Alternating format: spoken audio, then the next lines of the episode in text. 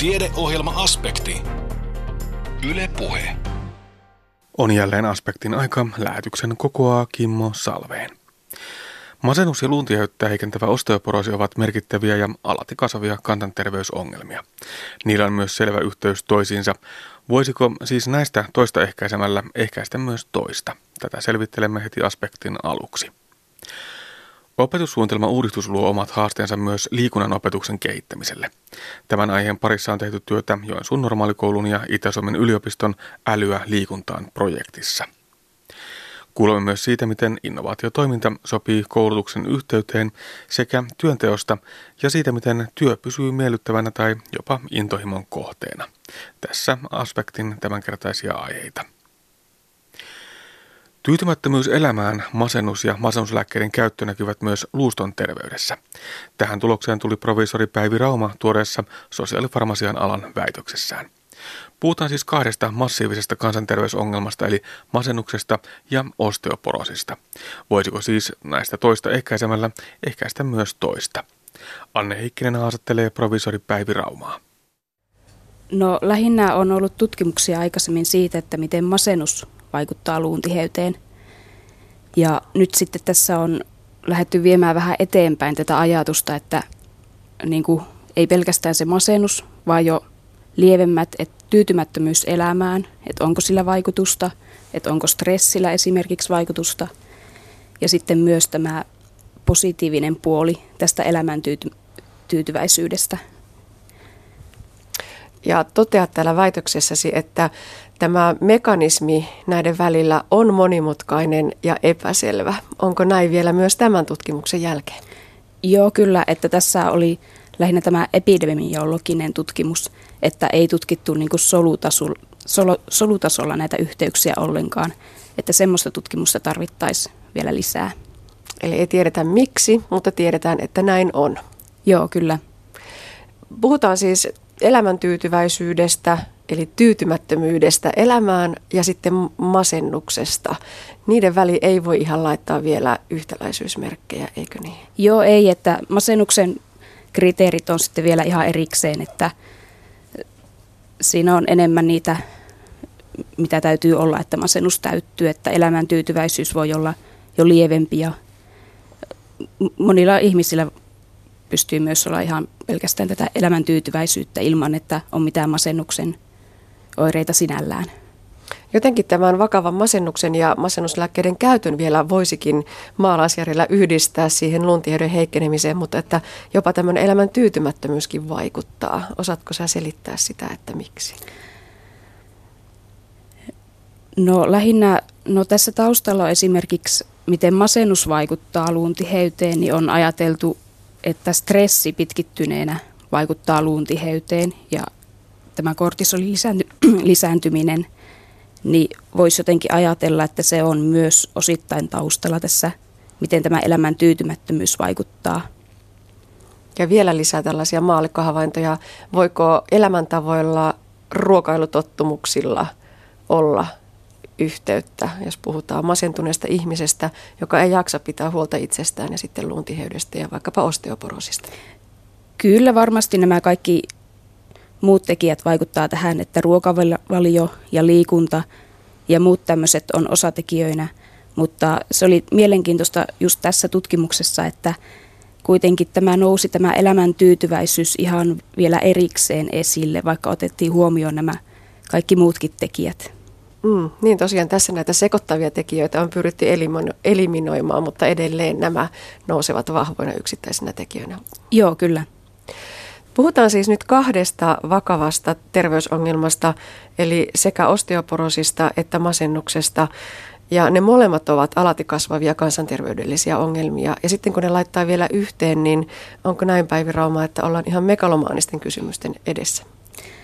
No joo, kyllä tässä on tosi tärkeää ottaa huomioon, huomioon nämä molemmat kasvavat sairaudet ja sitten varsinkin ikääntyneillä ihmisillä, että masennusta saattaa esiintyä enemmän myös heillä ja sitten kun tämä masennus on yhdistetty myös niin kuin kaatumisiin ja luumurtumiin, että nämä yhdessä sitten on vielä suurempi riskitekijä varsinkin ikääntyneillä. Mutta on myöskin toisinpäin. Eli elämäntyytyväisyyden parantaminen vähentää sitten sitä luukatoa. Eli joku myös suojaava, korjaavakin mekanismi on olemassa. Joo, kyllä. Että tässä oli myös tämä kymmenen vuoden seuranta-aika. Ja siinä tosiaan huomattiin, että tavallaan oli se mikä tahansa se lähtötaso siinä elämäntyytyväisyydessä, mutta kun elämäntyytyväisyys parani sen kymmenen vuoden aikana, niin sillä oli tämmöinen niin kuin ehkäisevä vaikutus. No entä miehet ja naiset? Osteoporosi koskettaa etenkin ikääntyviä naisia. Mitä sukupuolten välisiä eroja tässä tutkimuksessa saatiin? No oikeastaan me saatiin samanlaisia tutkimuksia sekä miehillä että naisilla. Tosin naisissa meillä oli ainoastaan nämä vaihdevuosi-iät ylittäneet naiset mukana. Ja miehillä meillä oli aineisto Australiasta ja siinä oli sitten eri-ikäisiä miehiä mukana. Että heillä ei tutkittu tätä elämäntyytyväisyyttä, mutta masennuksen yhteyttä tutkittiin. Entä sitten vielä se lääkitys tarkemmin? Millaisia vaikutuksia masennuslääkkeiden käytöllä oli luukataan? Se huomattiin, että masennuslääkkeet heikentävät luuta tai ovat yhteydessä tähän alempaan luuntiheyteen. Ja sitten tässä, tällä naisten aineistolla pystyttiin tarkemmin vielä määrittelemään nämä tietyt alaryhmät masennuslääkkeistä, että esimerkiksi trisykliset lääkkeet, se oli ryhmä, joka vaikutti selkeästi, että käyttäjillä se luuntiheys heikkeni enemmän kuin ei-käyttäjillä. Ja sitten SSRI-lääkkeiden kohdalla tämä yhteys tuli ilmi, että mitä enemmän lääkettä käytti, niin sitä enemmän sitten se luuntiheys heikkeni. No pitäisikö nyt sitten osteoporosin riski ottaa entistä paremmin huomioon, kun määrätään masennuslääkkeitä? No kyllä se varmasti tulee olla hyvä, hyvä pitää mielessä siinä taustalla, varsinkin sitten, jos on osteoporosin riskitekijöitä enemmän, että ehkä enemmän sitten siihen seulontaan ja hakeutuu sitten, että onko mahdollisesti riskiä tähän osteoporoosiin tai onko luut jo heikenneet, niin sen puolesta. Ja sitten tietysti, no lääkehoito on tärkeää, mutta sitten voidaan myös arvioida, että ei tule sitten liian pitkään turhaan niin kuin käytettyä niitä lääkkeitä. No entä voiko edelleen johtaa vielä näin päin, että jos me pystymme ehkäisemään masennusta, niin pystymme ehkäisemään myöskin luukatoa osteoporosia? No luukatoon vaikuttaa niin monet muutkin tekijät, että ei pelkästään tämä masennus, mutta tietysti tämä masennus on yksi tekijä niissä joukossa, että kyllä voidaan tavallaan suositella, että voisi yrittää parantaa justi elämäntyytyväisyyttä ja hoitaa masennus kuntoon, että jos masennusta ei hoideta, niin se itse, itsekin sitten vaikuttaa heikentävästi. Mm. Aineistona tässä oli tosiaan Kuopio osteoporosin vaaratekijät ja ehkäisytutkimus, joka on varsin mittava, todella mittava aineisto. Päivi Rauma, millainen aarearkku se on tutkijan näkökulmasta? Joo, tämä aineisto on kyllä todella hyvä ja ollaan nyt 25-vuotiskysely on, on juuri menossa.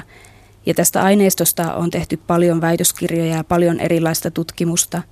Ja sieltä kyllä löytyy monenlaista aihetta, mitä voisi enemmän tutkia, että tekijöitä vaan tarvittaisiin enemmän, että, että siellä on kyllä paljon, paljon aiheita, mitä voisi käsitellä. No entä vielä tämän oman näkökulmasi kannalta, milloin me saamme tietää myös sen vastauksen siihen alussa pohdittuun miksi kysymykseen, eli mikä se on se yhteys näiden välillä? Niin, että tätä tämmöistäkin tutkimusta tarvittaisiin enemmän, että enemmän justiin sitä solu, solututkimusta ja ihan, että miten nämä vaikuttaa nämä asiat toisiinsa. Elimistö on kuitenkin niin monimutkainen osa, että tarvitsisi sillä lailla vähitellen lähestyä tätä eri, eri alueittain näin totesi provisori Päivi Rauma. Hänen väitöstutkimuksensa tarkastettiin Itä-Suomen yliopistossa elokuussa. Perusopetuksen opetussuunnitelman uudistus vuodelle 2016 on jo kovassa vauhdissa. Näin on myös liikunnan opetussuunnitelman valmistelemisen laita. Meillä kaikilla on omat muistikuvamme oman kouluaikamme liikuntaopetuksesta hyvässä ja pahassa. Liikuntaopetus on siitäkin paljon muuttunut ja muuttuu edelleen. Jos jotain liikuntatunneille on tarkoitus tuoda älyä, kehitysprojektin nimenäkin on älyä liikuntaan. Sitä kahdessakin mielessä älyllistä liikuntaharjoittelua, mutta myös älytekniikkaa tukemaan liikunnan opetusta. Mitä siis tuleman pitää, käydään kysymässä tätä Joensuun normaalikoulussa, jossa liikunnan opetuksen tulevaisuutta on linjattu yhteistyössä Itä-Suomen yliopiston kanssa. Tapasin keväällä lehtori Sampo Forstremin. Jos mietitään koululiikuntaa ennen ja nyt, se on tietysti hyvä määrittely kysymys, että mikä se ennen on, mutta, mutta, mutta ennen kaikkea sitten nyt, niin miten ne poikkeaa toisistaan? Miten koululiikunta on kehittynyt? No tietysti tilanne on vielä, vielä sillä lailla nyt aika, että, että nyt ja ennen, niin että siinä välttämättä, että nyt ollaan semmoisen uuden tai muutoksen niin kuin edessä, että tämä opetussuunnitelma uudistus, mikä nyt on, on niin kuin tulossa ja päällä, niin, niin se mullistaa kyllä aika radikaalisti tätä liikunnan opettamista. Ja tietysti tota, tänäkin päivänä totta kai liikuntaa opetetaan hyvin monella eri tavalla, että, että yleisin nyt lienee, että huoltajat saavat lajilistoja ja oppilaat sitten lähinnä lajien näkökulmasta sitten pyrkii niin kuin liikkumaan, mutta, tota, mutta se, että tänä päivänä ei, että kaikilla ei ole, ei ole valmiuksia siihen, että lajitaitoja pystyisi oppimaan, että, että, tota, että sitten taas uudessa, uudessa näkökulmassa tai uudessa liikunnan opetussuunnitelmassa niin korostetaan sitten muita, muita asioita kuin sit niitä taitoja, tai ettei ainakaan lajitaitoja, että enemmän sitten muita, muita taitoja. Niin siis tässä tähdätään vuoden 2016 opetussuunnitelmaa kohti. Öm, mikä siellä sitten käytännössä korostuu? No siellä oikeastaan korostuu sellainen, että, että nyt ei puhuta juurikaan opettamisesta, vaan, vaan puhutaan enemmän ohjaamisesta ja kannustamisesta niin kuin opettajan toimesta. Ja, ja meillä pitäisi olla sitten mahdollisuus rakentaa sellaisia ympäristöjä, tarjota sellaisia oppitunteja oppilaille, että he pystyvät siellä oman tasonsa mukaisesti sitten tota, toimimaan ja opiskeleen, opiskeleen sit näitä tai oppii, oppii ja kokeilee näitä erilaisia tavoitteita. Et niitä on, on tietysti fyysisiä toimintakyvyn tavoitteita ja sosiaalisia tavoitteita ja sitten, sitten näitä psyykkisiä tavoitteita myös. Miten se ihan siellä sitten konkreettisesti näyttäytyy, jos ennen vanhan tosiaan pelattiin kaikkia näitä pallopelejä, aika, aika lajivetoista menoa, mutta toisaalta taas sitten, jos ainakin vertaa sinne omaan, omiin muistikuviin ainakin hamaan menneisyyteen, niin siinä jo tyttöjen ja poikien välillä oli aika selkeä ero siinä, että mitä sillä tehdään. Pojat pelas niin kuin lentopalloa, jalkapalloa, jääkiekkoa, sitä mm. sun tätä hyvin joukkuevetosia, mutta tytöillä oli sitten myöskin paljon enemmän tämmöisiä koordinaatioita kehittäviä ja muita lajeja. Mennäänkö tässä vähän enemmän kohti sitä ja sitten ehkä uusilla mausteilla? No toi kuulostaisi ihan, ihan hyvältä, että siellä varmaan, varmaan tyttöjen opettajana ollut sitten. Että toki niitä taitoja tarvitaan myös niissä peleissä. Että et eihän ne pelit mihinkään häviä mutta tavallaan, että jos me lähdetään, lähdetään niin kuin lentopallosta, niin silloinhan, tai vaikka mikä, mistä tahansa lajista, niin, niin silloinhan me ollaan välineen käsittelytaitojen kanssa tekemisissä. Ja, ja tietysti se, että meidän ei tarvitse sitä niin kuin, ikään kuin lajin vaatteisiin pukeet, vaan meillä voi olla erilaisia välineitä ja erilaisia tapoja toimia välineen kanssa, liikkua, heitellä, kopitella. Se voi olla y- yksin parin kanssa, että et sitten saadaan niin kuin erilaisia, erilaisia näkökulmia siihen, että että mitä se lapsi ja vaikka nyt pallo tai vanne tai hyppynaru, että mitä kaikkea niillä voidaan tehdä ja minkälaisia tavoitteita voidaan sitten, sitten asettaa sille toiminnalle. No mitä kaikkea niillä voidaan tehdä? No, no esimerkiksi nyt joku pallo, että, että jos meillä on, on tota ajateltu, että, että ollaan, ollaan pallon kanssa, niin me voitaisiin rakentaa vaikka sellainen tunti, että, että tota, tietysti nyt vaikka että hyvä saada paljon kosketuksia, että aluksi, aluksi ollaan pallon kanssa, liikutaan eri tavalla – kuljetellaan, pompotellaan palloja, vaihdetaan palloja, ää, pitää tota, läpsyjä ja muita siinä, siinä jostain merkeistä tehdä. Ja, ja sitten voitaisiin rakentaa sellainen taito-osio esimerkiksi, jossa tota, eri pisteissä sitten, sitten tehdään erilaisia asioita sen pallon kanssa vaikka paria, paria vastaan, että voisi joku keilauskilpailu tai jossain voi olla joku väline mukana ja, ja tota, kumpi saa enemmän osumia tai, tai muuta. Että, että rakennetaan sellaisia ympäristöjä, jossa tota, ollaan sen välineen kanssa ja harjoitellaan niitä ihan tietysti samoja asioita, mitä sitten laji, lajilähtöisestikin tehtäisiin. Mutta ehkä se tarjoaa sitten kuitenkin huomattavasti enemmän niin kuin toimintaa ja tietysti virikkeitä ja, ja tota, haastettakin sitten siihen omaan taitotasoonsa nähden. mutta näitä välinelajejakaan ja muita ei edelleenkään unohdeta myöskään. Ei niitä tietenkään unohdeta. että sit siinä vaiheessa, kun on, on niin valmiudet olemassa, niin totta kai ne on, on mukava, ja, mukava harrastaa ja tehdä. Ja, ja totta kai tota, että kaikille se pelaaminen ei ole mielekästä tänä päivänä, että, että jotkut sitä jopa vihaa. Mutta, mutta tietysti sitten pelaaminenkin voidaan toteuttaa monella eri tavalla, että sitten kaikki pienpelit ja tällaiset, kyllä se pelaamisen käsitys ja, ja tota, totta kai se yhteis, yhteistyö ja yhdessä tekeminen niin on, on liikunnassa erittäin tärkeää, että ei, ei suinkaan niin kuin tarkoitus ole kaikkea, kaikkea tehdä toisin, mutta tota, mut, mut, vähän uusia, uusia elementtejä sinne varmasti tulee edelleen jos miettii sinne menneeseen historiaan, niin aika monilla on jäänyt traumoja jopa koululiikunnasta. Eli se on niin suorituskeskeistä ja, ja sitten moni muistaa ne, kun joukkueisiin valittiin viimeisenä tai toiseksi viimeisenä ja se ei ole kovin kunniakasta olla. Miten paljon ää, tässä kiinnitetään sitten huomiota siihen niin kuin yhteisöllistämiseen tai tällaiseen mm, sosiaalisuuteen ja siihen, että, että niin kuin kaikki ikään kuin pärjää siinä, siinä urheilussa? No kyllä, kyllä aika lailla, niin kuin, että mitä että uusi opetussuunnitelman perusteissakin on tämä sosiaalinen toimintakyky hyvin vahvasti siellä mukana, että, että tota, ohjaa työskenteleen kaikkien kanssa ja tota, toimimaan reilun pelien sääntöjen mukaisesti ja muut. Et, et meidän opettajien tehtävä on sitten tietysti, että, että me ei omalla toiminnalla niin kuin ainakaan estetä sellaista, eikä, eikä sitten tota, toimita siten, että, että tulee niitä negatiivisia kokemuksia. Että kyllä me pystytään pedagogisesti ryhmät jakaa niin kuin muullakin tavalla kuin että, että tota, pidetään se, se huutoäänestys. Valitettavasti niitä, niitä vieläkin tapahtuu, että, tota, että ne kokemukset sitten ei ole vielä, vielä niin kuin täysin, täysin varmasti pois, poistuneet kokonaisuudessa, että, tota, että monelle tänä päivänäkin voi olla se liikunta negatiivinen kokemus ja, ja totta kai sit jos, jos pelataan paljon ja sinulla ei ole taitoa, niin, niin kyllähän siellä sitten nopeasti keksit jotain muuta. Et, et kyllä se vaikea on innostua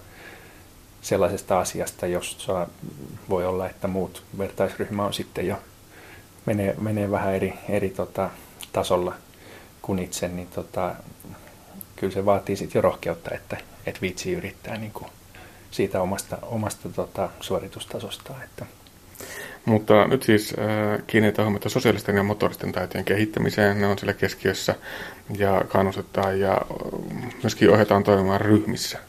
No joo, kyllä, että et, mitä, mitä nyt ollaan niin kun rakenneltu näitä, näitä tota, et materiaalia, mitä me ollaan tuotettu, niin hirmu paljon on siitä sellaista, että se tehdään joko parin kanssa ja siellä on sitten tota, tämmöinen vertaisarviointi mukana – ja, ja tota, tai sitten just ryhmässä, että et, et saadaan sitä, sitä yhteenkuuluvuutta ja, ja tämmöistä tota, nimenomaan sitten tätä sosiaalista tämmöistä tota, nimenomaan vastuuta, yhteistä vastuuta ja, ja muuta sitten, sitten siihen mukaan. Ja tietysti tavoitteena olisi, että, että myös yksilöt pystyy, ja miksei ryhmätkin niin kuin vaikuttaa myös siihen, että mitä siellä liikuntatunneilla ja tai millä tasolla sitten toimitaan. Miten sitten äh, lähdetään tämmöistä yksilöllistä kehittymistä liikunnan näkökulmasta? Pystytäänkö sitä tukemaan miten paljon? Öö, no tietysti, että jos, jos opettajan aika menee vaikka instruktioiden antamiseen, niin silloin, silloin tietysti se, että mitä hän havaitsee, miten hän pystyy oppilaiden toimintaan puuttumaan, niin on aika rajallista. Mutta, mutta tietysti niin kuin vaikka mitä me ollaan kehitelty, että sitten on tämmöisiä teknisiä apuvälineitä, että, että oppilaat saakin instruktion vaikka videolta – niin silloin se vapauttaa opettajan siihen, että hän pystyy tota, paremmin havainnoimaan, antaa palautetta, antaa vinkkejä siitä, että miten, miten sitten tota, no, vaikkapa tehdään suoritus oikein tai sitten, että miten siitä saadaan vielä haastavampi. Että, et voi, jos ei oppilas toki itsekin saa niin kuin vaihtaa suuntaa, mennä takaperin, mennä eri asennossa, vaihtaa välinettä, jolloin sitten tota, vaihtaa kättä vaikka heikompaan käteen, niin silloin jo motorisesti tota, tulee haastetta huomattavasti enemmän, mutta tota, mut mut. Et se vaatii, vaatii tietysti sitä, että, että meillä on sellainen ympäristö, jossa oppilaille tulee virikkeitä myös muualta kuin opettajalta. Että opettaja ei ole pelkästään se, joka jakaa, että tällä pisteellä tehdään sitten tätä ja näyttää. Ja, ja tota, sitten se kaikki aika, tai ei kaikki aika, mutta paljon menee aikaa sitten siihen. Niin, tässä siis viilataan tosiaan koululiikuntaa kohti opetussuunnitelmaa 2016. Mm, lehtori Sampo Forström tosiaan mainitsitkin älytaulun. Ja tämä teidän projekti, jossa tätä hommaa kehitetään, on älyä liikuntaan. Ja nyt jos tässä aikaisemmin puhuttiin etupäässä tästä muusta älystä, eli, eli tuota, mm, tehdään, tehdään liikunnasta no, niin kuin toiminnallisesti parempaa, niin myöskin tämä älyteknologia on tulossa selkeästi liikuntaan ja liikunnan opetukseen mukaan. Mikä sen rooli tulee jatkossa olemaan liikunnan opetuksessa? No kyllä mä uskon, että sillä on aika vahva, ainakin mahdollisuuksia tarjoava rooli, että, että kyllä tässä uusopsi, niin siellä on kuitenkin tämmöinen tota, ää, niin kuin havaintojen te- tekemisen merkit- merkityksellisyys ja, ja muut, että, että tämmöinen havaintomotoriset taidot ja, ja niiden kehittäminen, niin tota, et kyllä meillä, meillä niin kuin sähköinen, sähköinen materiaali liikuntaa niin varmasti tulee, tulee tota lähivuosina lisääntymään valtavasti ja, ja tietysti sitä on jo olemassa, että monenlaisia applikaatioita ja tietysti jumppavideoita ja tämmöisiä on ollut jo monta kymmentä vuotta. Et sit mitä, mikä meillä tässä meidän älyä liikuntaa hankkeessa on niin keskiössä on, on tämä pedagogiikka.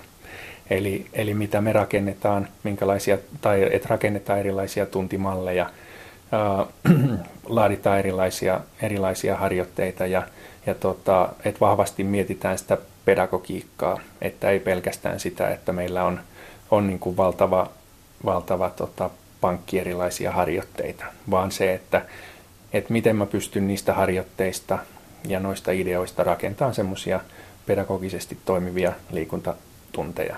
Ja, tota, ja, ja että sitä, sitä me nyt ollaan kehitetty ja edelleen pyritään kehittämään tietysti, että se olisi sitten olisi niin, niin tota, opettajille, että jos, jos haluavat, niin se olisi sitten käytettävissä toivottavasti lähivuosien aikana mitä äh, kaikkea tekniikkaa sieltä on sitten liikuntatunneille tulossa. Tosiaan älytaulu tulee tuossa mainittua ja jonkinnäköisiä applikaatioita.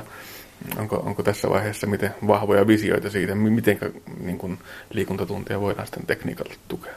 No meillä oikeastaan lähti, lähti tämä semmoisesta, että, että se oli aluksi nimellä Smart Sportti, että meillä oli tietyn valmistajan näitä, näitä älytauluja, mutta kyllä meillä alusta asti on ollut niin kuin tärkeänä lähtökohtana, eli jo kolmen vuoden ajan se, että, että se ei saa olla tiettyyn tekniikkaan sidottua.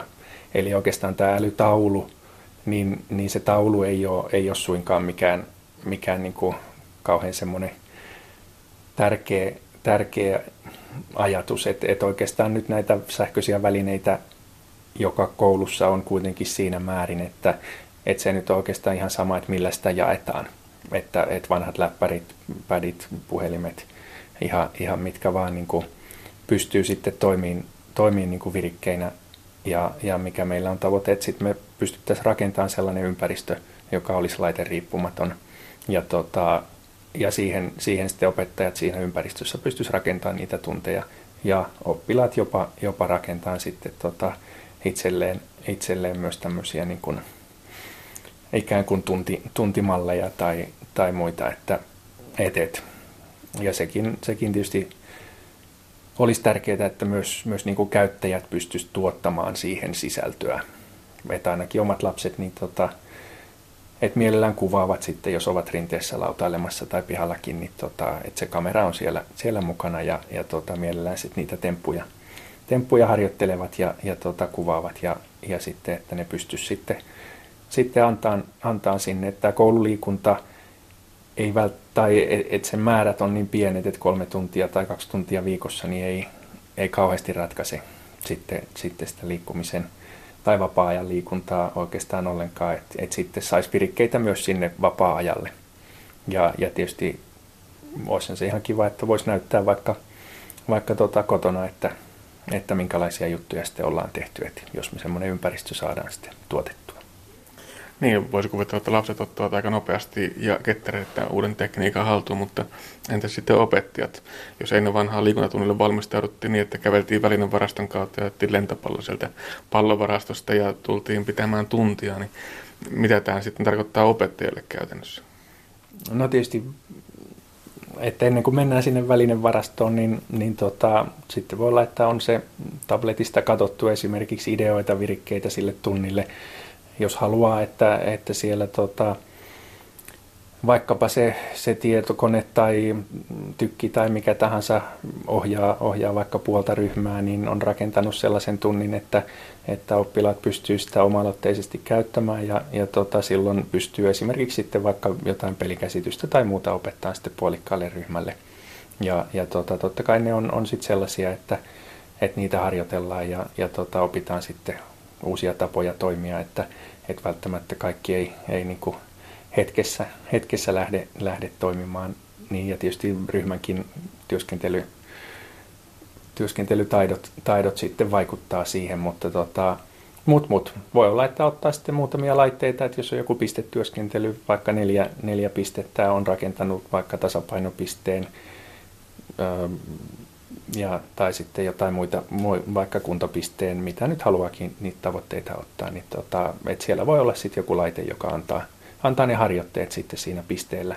Totta kai pystyy myös, niin kun, on näitä tehtäväkortteja, mitä, mitä ollaan käytetty, mutta tota, mut, mut näissä sitten, sitten tietysti, että se motoriikka ja se, se suoritus, se video on, on kuitenkin huomattavasti tehokkaampi kuin sitten nämä stilkuvat opettajille tulee hirvittävän paljon uusia mahdollisuuksia. Sehän tietysti aina, aina tekniikan myötä on päivänselvä juttu.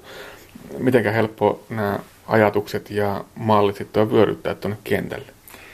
No kyllä mä luulen, että, että aika helppo siinä vaiheessa, varsinkin kun ollaan sitten uusi opetussuunnitelma luettu ja mietitty, että, että, että mitenhän tästä nyt sitten käytäntöön siirrytään – ja, ja tietysti liikunta on sellainen aine, että siihen on olemassa toki paljon niin kirjallisuutta ja muuta, mutta siihen ei, ei välttämättä ole semmoisia, että jos meillä matikassa on opeopas, niin jos mä avaan, avaan vaikka prosenttilasku aukeamaan, niin siinä mulla on, on niin kuin monenlaista virikettä sille tunnille ja ehdotusta tunnin kulkuun ja, ja muuta. Ja sitten jos mietitään vaikka matemati- äh, tota liikuntaa ja minkälaista minkälaisia materiaaleja siihen on tarjolla, niin, niin on aika lailla sitten lajikohtaisia op, oppaita ja ohjeita ja, ja sitten on tietysti näitä tota, teoreettisia opuksia, mutta mut sellaista, ää, joka olisi sitten tukena siihen, siihen niin kuin oppitunnin rakentamiseen ja, ja virikkeitä, virikkeitä myös siihen, siihen niin kuin antavaa, niin, niin sellaista, sellaista ei, ei juurikaan ole että, että tavoitteena meillä sitten olisi, että, että tota, tässä semmoinen, semmoinen ainakin saataisiin niin kuin alulle. Ja, ja tietysti sitten, että, että se olisi semmoinen avoin, avoin ympäristö, että se sitten kasvaisi niin kuin sitä mukaan, kun, kun tota, et, et paljon ideoita tietysti, tietysti ihmisillä on, niin olisi kiva, että ne saataisiin sitten johonkin, johonkin tota kaikkien saataville kuten todettu, mahdollisuuksia riittää. Miten iso riski on sille, että mopo karkaa käsistä, kun lähdetään viemään teknologiaa liikuntatunneille? No tietysti on tärkeää muistaa, että, että vaikka tässä meidän hankkeessa, että se nyt on vain osa liikuntakasvatusta, se on osa liikuntatunteja. Että ei, ei niinkään, että sitten kaikki, että et sitten, että et ikään kuin opettaja korvattaisi jollain laitteella. Ää, tai jotain muuta, että se opettajan rooli, että se on mahdollisuus muuttaa tämän teknologian avulla. Totta kai pystytään myös niin kuin, ää, vaikka, vaikka tota, käyttäen sitten tämmöisiä kameroita ja muita, että oppilas pystyy näkemään niin kuin omaa suoritustaan viiveellä ja, ja tota, muuta sellaista. Ja, ja totta kai on sitten näitä, näitä applikaatioita johonkin lajeihin liittyen, että, että saa sieltä vaikka hyviä harjoitusohjelmia ja muuta, mutta tota, mut, mut, että et se, että et kyllähän se lapsi on siinä keskiössä. Ja, ja tietysti, että ohjataan ja kannustetaan sitä lasta ja, ja hänen liikkumista, niin se on, on kuitenkin niin paljon tärkeämpää kuin, kuin sitten taas, taas niin kuin, että mikä yksi, yksi osa-alue teknologiasta ja liikuntateknologiasta nimenomaan on sitten tämä mittaaminen. Ja se oikeastaan ei ole sellainen, mikä meillä, meillä tässä meidän, meidän niin kuin ideologiassa kauheasti on läsnä. Että, että totta kai ollaan jotain aktiivisuusmittareita ja tämmöisiä kokeiltu ja, ja niilläkin on ollut ihan, ihan positiivisia vaikutuksia sitten tähän, tähän liikkumiseen, varsinkin vapaa-ajalla. Mutta, tota, mutta ei, ei ole silleen keskeinen, keskeinen asia se, että sitten saataisiin tosi tarkkaa tietoa tai vaikka, vaikka sitten vertailtua oppilaiden jotain, jotain ominaisuuksia sitten mittausten avulla. Niin, et siihen, siihen me ei, ei tässä, tässä meidän kuviossa tekniikkaa käytetä. Jos jotain mitataan, niin se voi olla sitten varmaan yliopisto, joka mittaa, että miten hyvin nämä eri, eri mallit käytäntöön asettuvat ja miten, miten hyvin ne toimivat. Miten yliopisto on mukana tässä opetussuunnitelman kehittämisessä? No meillä on oikeastaan ollut heti alusta lähtien, että tämä koko projekti sai alkunsa sillä lailla, että oltiin, oltiin Korhosen Tuomaksen kanssa, joka on, on tuossa tota, opettajan koulutuslaitoksen puolella liikunnan ohjaavana opettajana, didaktikkona, niin, niin tota, olin lähdössä semmoiseen konferenssiin tuonne Tanskaan ja mietittiin, että miten, miten että kun muuhun on olemassa teknologiaa hirveästi, mutta tota, että mitä me keksittäisiin sitten liikuntaan – ja tota, et se lähti sitten siitä, että se oli just tämmöinen älytaulukonferenssi, missä olin, niin, tota, niin sieltä se sitten lähti ja, ja tota, et paikallinen, et Itä-Suomen yliopisto on ollut, että liikunnan ohjaavat opettajat siellä ollut, ollut niin kuin aktiivisesti koko ajan mukana ja nyt parin vuoden ajan ollaan tehty sitten Jyväskylän yliopiston kanssa yhteistyötä, mikä on ollut, ollut äärettömän mukavaa, että – että tota, et käytiin siellä, siellä sitten esittelemässä tätä hanketta ja, ja siellä siitä innostuttiin. Et meillä on sitten ollut nämä, nämä Suomen johtavat ää, niin kuin liikun, liikuntatieteen asiantuntijat mukana, mukana tässä antamassa palautetta ja, ja tota, auttamassa sitten tämän kokonaisuuden rakentamisessa. Eli siltä osin voi ainakin kuvitella, että, että hyvää jälkeä syntyy No näin ainakin kuvitellaan ja, ja tavoitteena on, että tietysti nyt mikä on ollut tilanne, että et, et vähän aikaan ei olla uutta materiaalia ehditty tuottamaan, että sit nyt mitä, mitä haetaan kovasti, niin on, on tämmöistä hankerahaa, että et pysty sitten vapautumaan näistä, näistä normaalista, normaalista niin palkkatöistä, että et saisi sitten kehitettyä sitä materiaalia. Ja tietysti mikä meillä on, on niin kuin isoin haaste on se ympäristö, että mikä me sitten sitten tuota, tuotettaisiin se materiaali, että se olisi jaettavissa ja muuta, että siihen meillä ei niin kuin resurssit riitä, että, että siihen me nyt sitten haetaan, haetaan niin kuin hankerahaa, että saataisiin semmoinen ympäristö, ympäristö tota, ostettua ja, ja tota, sinne sitten tuotettua se materiaali. Lehtori Sampo Warström, aivan lopuksi vielä, miltä näyttää koululiikunnan tulevaisuus Suomessa? No tietysti huolestuttavaa on lukea, lukea tota, mitä tässä viime viikkojenkin aikana on, on tota, aikuisväestöstä ja armeijan ikäisistä ja, ja tota,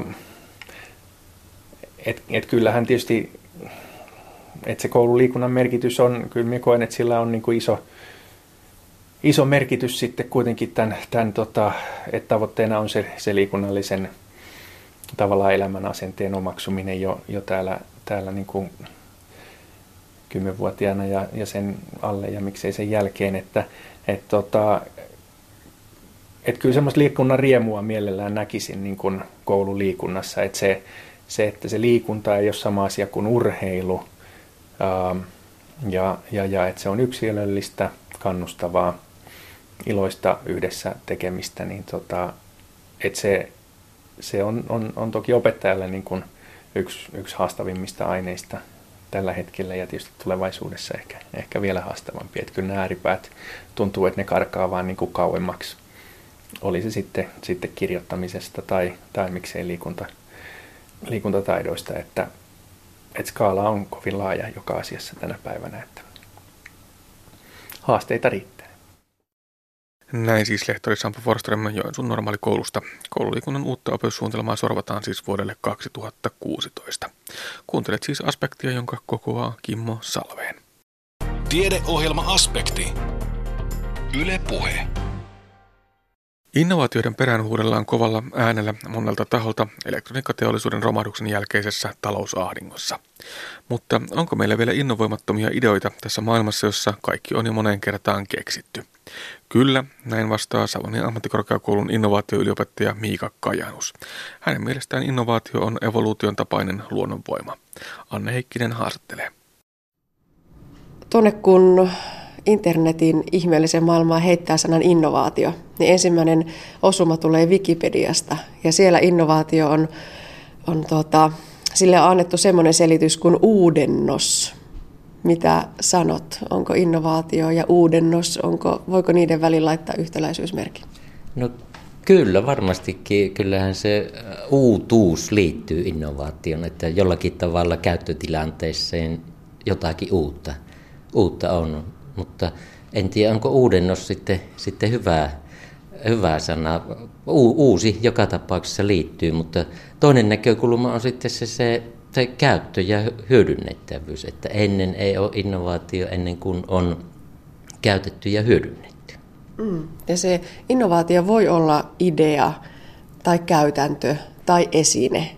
Se voi olla, olla esine tai se voi olla käytäntö tai se voi olla idea tai se voi olla tapa, tapa organisoida asioita.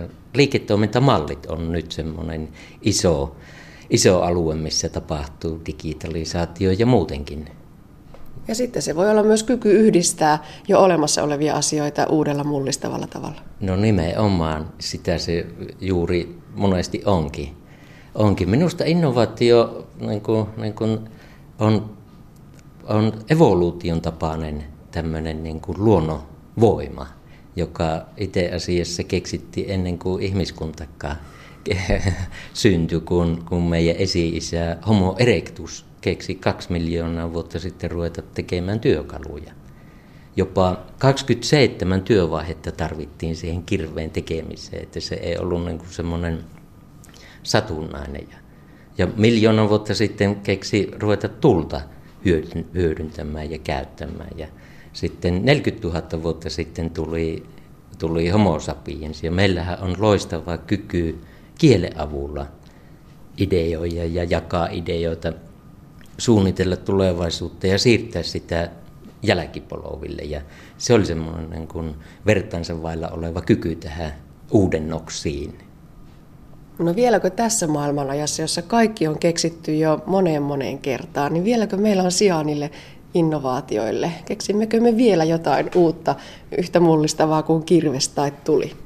No kylläpä veikkaisin, että, että keksitään. Tuossa justiinsa aamulla listasin, tai jostakin silmiini sattui lista näitä, näitä pieleen menneitä ennusteita, että, että äh, britti, britti ennusti, että Amerikassa kyllä puhelinta tarvitaan, mutta, mutta meillä on riittävästi lähettipoikia. Ja, ja, ja, ja että tietokoneita ehkä tarvittaa viisi kappaletta maailmassa, ennusti IBMn pääjohtaja aikanaan ja, ja tämän tapaisia. Että e, eiköhän se, tuossa kun, kun aikaisemmin olin korkeakouluasiamiehenä Ylä-Savossa, aloitin 2004.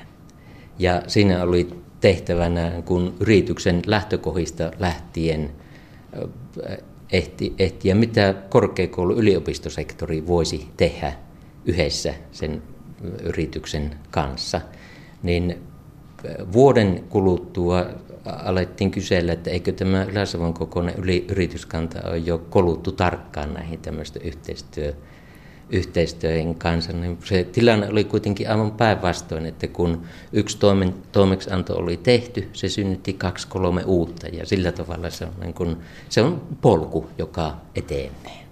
Mm. Ja voisiko tuon äskeisen kysymyksen, että onko mitään uutta enää keksimättä, niin kääntääkin niin päin, että vai pitäisikö meidän juuri nyt tässä maailmanajassa nimenomaan keksiäkin niitä uusia asioita ja innovaatioita? Aivan, aivan. Ajatellaan tätä talousahdinkoa ja, ja siihen liittyviä digitalisaatiota ja muuta tämmöisiä isoja ilmiöitä, jotka, jotka muuttaa ja on muuttanut jo asioita, että maailman suurin mediatalo ei tee yhtään itse sisältöjä tai suurin hotellipalveluiden tarjoaja ei omista itse yhtään kiinteistöä ja sen tapaisia asioita, että tarvetta on ajatella uudestaan uue. Ja kyllähän se, se, jos vielä tuosta talousahdingosta, niin kyllä varmastikin tämä kustannuskilpailukyky on, on tärkeä asia ja siihen ehtiä keinoja, mutta minusta vielä tärkeämpi on, on se, että kun elektroniikkateollisuuden jälkeen roma, elektroniikkateollisuus romahti, niin meillä ei ole keksitty uusia tuotteita, joita maailmalla ostettaisiin tuotteita ja palveluita. Ja sillä tavalla tätä innovaatiotoimintaa tarvittaisiin, jotta tuotetaan semmoista, mitä maailmalla tarvitaan ja ilomieli ostetaan ja sitä kautta sitä tuottavuutta parannetaan. Uusi ammattikorkeakoululaki astui voimaan nyt tämän vuoden alussa ja se toi ammattikorkeakoululle en tiedä onko ne ihan uusia, mutta kuitenkin lakiin kirjattuina uusia tehtäviä. Eli se opetusta palveleva, aluekehitystä edistävä, alueen elinkeinon rakennetta uudistava innovaatiotoiminta. Minkälaisin mielin ammattikorkeakouluissa nämä tehtävät otettiin vastaan? No se tuossa jo muutama vuosi aikaisemmin äh, alettiin puhua TKI-toiminnasta ja lakiin kirjattiin tutkimus- ja kehittämistoiminta ja, ja sitä on, on tehty vuosia niin kuin lakisääteisesti, mutta nyt tämän vuoden alusta nimenomaisesti innovaatiotoiminta ihan sanalta mainiten lisättiin siihen lakiin ja, ja nimenomaan ammattikorkeakoulujen roolin. Jos ajatellaan, ajatellaan yliopistojen roolia on tehdä tehdä tutkimusta ja tuottaa sellaista tutkimusta, jolla on, on myös tieteellistä arvoa. Ja ammattikorkeakoulujen rooli on enempi sitten olla nimenomaan pk-yritysten kanssa ja julkisen sektorin kanssa hyödyntämässä tätä uutta tuotettua tietoa ja muuttaa sitä innovaatioiksi. Mutta teillä ei täällä ole innovaatio-osastoa, jossa insinöörit pohtisivat, että miten tätä asiaa tehdään, vaan onko se niin, että käytetään sitä opiskelijapotentiaalia, jossa on se valtava resurssi? No näin se juuri on, että, että kyllä niin aika ajoin on keskusteltu, että tarvitaanko me erillinen yksikkö tai osasto tähän innovaatiotoimintaan. Ja se, se ei ole se meidän tie, vaan, vaan että nimenomaan niin, että, että nämä substanssialat on alat ja se, se tavallaan se kuuluu jokaisen, jokaiseen ammattialaan.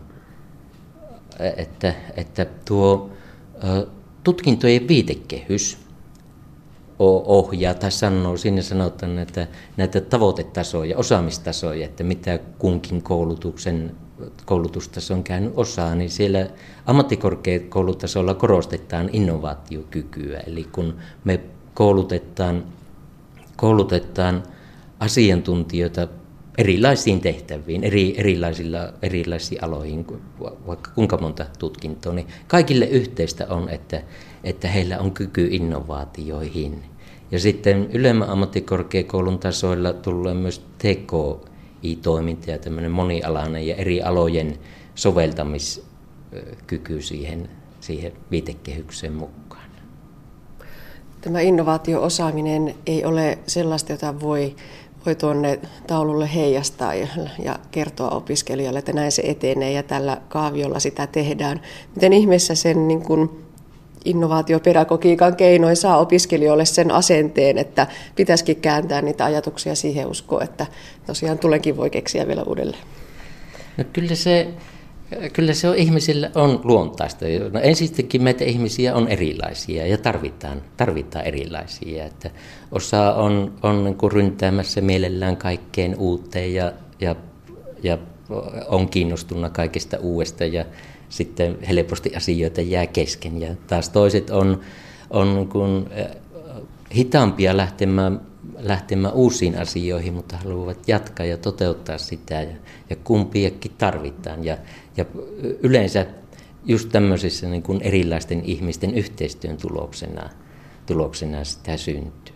Minusta jos ajatellaan näitä, näitä niin kuin innovaatiokyvykkyyden perus, näitä elementtejä, niin tämmöinen perusasioiden osaaminen on kuitenkin se, se, se lähtökohta. Että kyllä ne syy-seuraussuhteet sillä omalla alalla on, on, on ymmärrettävä, jos niihin aikoo kehittää lisää. Toki, toki niin kuin ulkopuoleltakin sokeakin kanaa voi, voi jyvään löytää ja, se on, ja useinhan onkin virheitä. Virheihin kautta huomataan, että tämähän olikin jotakin hyödyllistä, mutta, mutta että sen hyödyllisyyden huomaa, niin ne perusasiat on osattava. Ja toinen on sitten tämmöinen niin kuin kyky vähän laajemmin niitä vaikutuksia kokonaisvaltaisesti nähdä ja, ja ajatella. Ja siihen liittyy nämä mahdollisten maailmojen käsitteet, mikä nyt hiljattain edesmenneen Jaakko Hintikan semmoinen suuri suuri oivallus oli, että, että tarvitaan mahdollisia maailmoja, jotka nyt ei ihan ehkä ole semmoinen kuin tämä reaalimaailma nyt tässä tänä päivänä, mutta on kuitenkin mahdollista. Ja kun semmoinen mahdollisen maailman kuvittelee, niin sen sisällä on sitten mahdollista päätellä loogisesti asioita ja viiä, viiä eteenpäin. No jos palataan vielä sinne arkeen ja pk-yrityksiin, niin siellä niitä mahdollisuuksien maailmalta ei var, välttämättä hirveästi ole mahdollista ajatella, kun pitää tehdä tulosta ja, ja saada, saada sinne rivin alle euroja, joilla maksaa palkkoja, niin, niin miten sitten ne yritykset, miten heidät saa mukaan tähän toimintaan? Mitä he näkevät, että hyötyvät ammattikorkeakoulujen innovaatiotoiminnasta? No se, se pk-yrityksen arki on tosiaan, tosiaan haasteellista ja ja siinä tämä, tämä innovaatio, ihanuus ja kurjuus oikeastaan on näihin, näihin kahden asian yhdistämisessä. Että, että me on nyt Savoniassa niin kuin ruvettu ottamaan hyvin semmoista tiukkaa asennoitumista innovaation sillä tavalla, että ennen, ennen kuin se on, on ennen, ennen kuin se on se hyöty mittauksin todennettu, niin ennen ei voi puhua innovaatiosta. Ja ennen, ennen kuin se tuote on, on myyty ja se asiakkaan siitä saama hyöty on mitattu ja todennettu, niin ennen ei voi puhua innovaatiosta. Tai jos terveyskeskukseen kehitetään innovatiivista toimintatapaa, niin ennen, ennen kuin se on otettu käyttöön ja terveyskeskuksen asiakas on siitä saanut mitattavaa hyötyä, niin ennen ei ole innovaatiota. Ja, ja kun tästä näkökulmasta keskustellaan yrityksen kanssa, niin se on semmoista kieltä, mitä, mitä yleensä, niin kuin, mistä se yhteinen intressi löytyy, löytyy äkkiä. Niin kuin sanoit, että sitä tulosta on, on tehtävä ja sillä tavalla niin kuin määrätietoisesti asioita, asioita vietävä eteenpäin. No varmaan niitä innovaatioita on kuitenkin tässä jo vuosien varrella syntynyt. Kerro joku esimerkki. No, tuota, tuota, tuota, semmoinen mielenkiintoinen ja iso asia oli, oli meidän Apove-projektissa yhdessä, yhdessä tehtiin niin jätteestä energiaa, tämmöistä konttikonseptia, joka niin kuin mallikoi vähän niin kuin, tuota, ruoansulatusjärjestelmää ja muutti muutti jätettä sitten energiaksi ja arvokkaiksi aine, aineosiksi. Ja tätä pilotoitiin, pilotoitiin ja testattiin tuolla Itämeren ympärysmaissa. Ja, ja se on semmoinen niin kuin mielenkiintoisessa etenemisvaiheessa oleva, oleva asia. Niin, Mika Kajanus, sinun tittelisi on innovaatio-yliopettaja. Sellaisia ei taida tai sellaista ei taida toista vastaavaa vielä Suomesta löytyä. Mitä se ihan arkityö on? Onko se sitä opettamista vai niiden innovaatioiden ja mahdollisuuksien haistelemista siellä yrityksissä? Nyt tuota, vähän arvasin, että saatat kysyä tätä ja, ja ajattelin, että, että jos vaikkapa niin kuin tätä viikkoa ajatellaan, että minkä, minkälaisia asioita on ollut tekemässä, niin, niin Yksi semmoinen iso asia on ollut meidän niin Savonian sisäistä kehittämistä, että on niin meidän strategiaprosessia vetämässä ja moderoimassa ja sitä niin kuin innovaatiota tuomassa siihen, sitä kautta siihen. Se on ollut yksi asia. Toinen asia on sitten, sitten tähän opetukseen liittyvää, että, että Y-tiimin Y-tiimin kanssa tämmöistä innovaatiokoulutusta aloitetaan tässä syksyllä ja ja, ja sitten on valmistellut ylemmän ammattikorkeakoulun innovaatiojohtamisen tämmöistä niin kuin opintojaksoa, joka yhdessä tekniikan ja terveysalan asiantuntijoihin kanssa toteutetaan. Se on se opetus ollut toinen, toinen asia. Ja sitten kolmas on, on tätä yritys- ja työelämää työelämäyhteistyötä. Että itse, itse asiassa me ollaan yksi ely yrityskehityspalveluiden puitetoimittaja ja näitä, näitä yrityskehitys tämmöisiä niin kuin toimeksiantoja on nytkin menossa, että innovaatioihin kaupallistamiseen liittyviä ja yritysanalyysiin liittyviä, liittyviä tehdään. Ja sitten innovaatiotyökalut. Meillä on semmoinen into, intotyökalu, jolla ideoita kerätään, seulotaan, perustuu kovaan laskentaan ja sen laskennan kautta seulotaan sellaisia asioita, joita ensin kannattaa lähteä toteuttamaan. Ja sen, sen niin kuin soveltamisessa ja kehittämisessä, kehittämisessä on ja erilaisia työpajojen vetämistä ja, ja sen, niin kuin suoraan yritysten kanssa. Ja sitten monesko asia se nyt on, on, on näitä, näitä TKI-hankkeita, ja niihin valmisteluihin liittyvää asiaa, että, että nyt on tähän, niin kuin tähän kehitysyhteistyöhön liittyen, että, että tuonne kestävän kaivostoiminnan kehittämiseen ollaan valmistelemassa niin kuin loppumetreillä. Että semmoisella ajatuksella, että pohjois-savolainen yritys vie teknologiaa Afrikan sinne kaivosalueelle ja paikallisten yritysten kanssa pystyy tarjoamaan sen kaivoksen arvoketjuun jotakin lisäarvoa ja sillä lailla tämmöistä niin kuin kestävää kehitystä edistävää vientitoimintaa lähdetään. Se on, se on työ alla ja se on erittäin mielenkiintoinen ja se, siellä pari vuotta on jo työskennelty ja siellä on niin kuin, niin kuin, jos katsotaan mistä maapallolta kasvua löytyy, niin sieltä, sieltä sitä löytyy ja nyt tässä vaiheessa sinne mukaan pääsy voi olla, olla tosi iso asia muutama vuoden jänteellä. Ja, ja niin kuin toinen sitten tämmöinen hanketoiminta-asia on, että minä olen ollut mukana näissä Suomen standardisoimisliiton innovaatio niin kuin johtamisen työryhmässä määrittelemässä teknisiä spesifikaatioita innovaatiotoiminnalle – joka on sinällään mielenkiintoinen. Niin kuin sanoit tuossa, että, että sitä ei voi oikein, oikein niin kuin, niin kuin, tota, määr, äh, tiukasti määritellä ja, ja, ja johtaa, että näillä askeleilla syntyy. Se on ihan totta, totta mutta kuitenkin on niin kuin tiettyjä lainalaisuuksia, joita, joita löytyy. Ja nyt viime vuonna saatiin, saatiin niin kuin Euroopan standardisoimisorganisaation Zenin kanssa määriteltyä kaikille organisaatioille tämmöiset tekniset spesifikaatiot. Ja nyt on työ alla isoon, tämä iso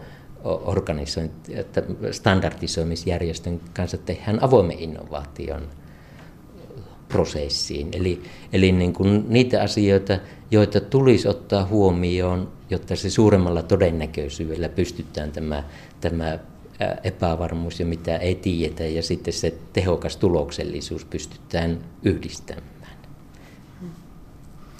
No tota, niin kuin todettua, niin tämä innovaatiotoiminta ehkä nyt tässä muodossaan ja näin vahvasti ääneen sanottuna, niin on vielä kuitenkin aika uutta. Mitä luulet? Kauanko menee, että kun tällä Savonian käytävällä pysäyttää ihan kenet tahansa opiskelijan ja kysyy, että mitä se innovaatiotoiminta on ja miten te sitä teette, niin että vastaus tulee kuin vettä vaan.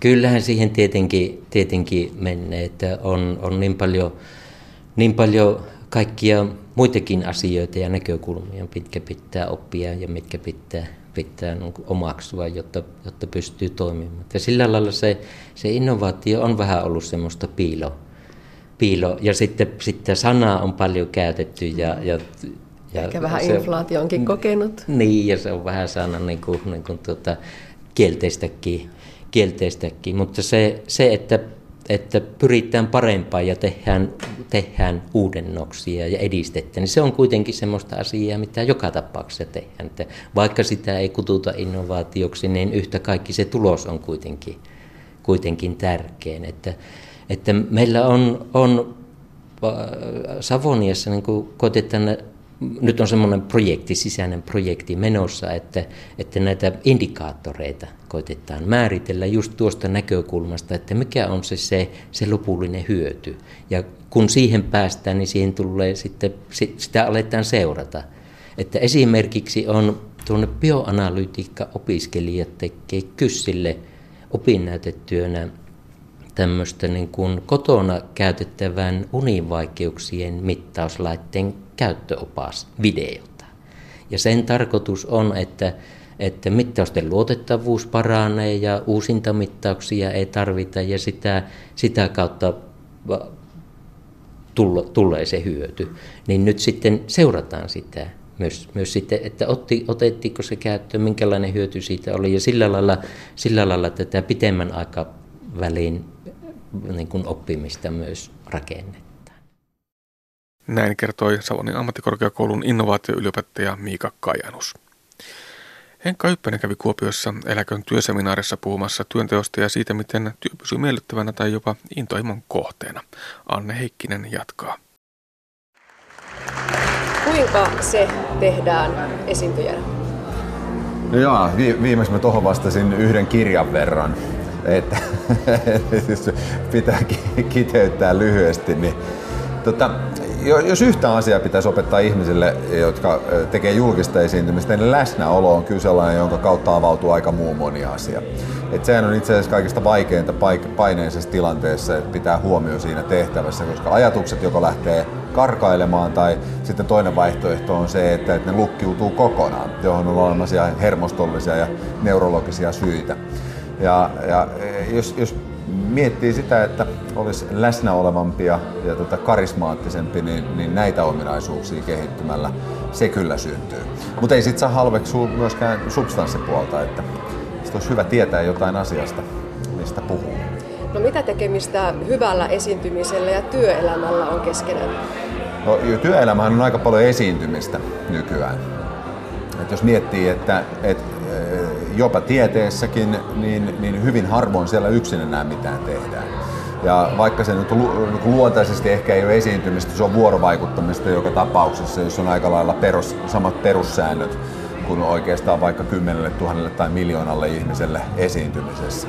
Et sitten vaan mitä isompaan koko luokkaan mennään, mitä enemmän on medioita välissä, tai mitä tarkoitan sitä, että tehdään vaikka kameralla tai tehdään äänen kautta, tai mitä isompi se sali on, niin sen yksinkertaisemmaksi ja, ja sitten taas jollain tavalla niin kuin helpommissa palasissa sulateltavaksi se viestin pitää, pitää lopulta muotoutua. Riittääkö se, että sehän on ihan hyvä? No ei se riitä koskaan. Että se, se, se on ihan, ihan karmein vaihtoehto. Että itse asiassa tämä ihan hyvä, se on sellainen niin suomenkielinen sanonta, joka on kaikista ärsyttävin, koska eri puolilla Suomea se tarkoittaa eri asioita. Että, että niiden ihmisten kanssa, jotka mä pyörin, niin ihan hyvä on, ihan niin kuin, se on vain ystävällinen tapa sanoa, että täyttä paskaa tai keskinkertaista. Ja sitten joillekin ihan hyvä, niin kuin on olemassa paljon suomalaisia insinöörejä, että, että ihan hyvä on vahvin ilmaisu, mitä ne on käyttänyt. Tässä kohtaa on jo tapahtunut ihan käsittämättömän paljon heidän mielestään positiivisia asioita.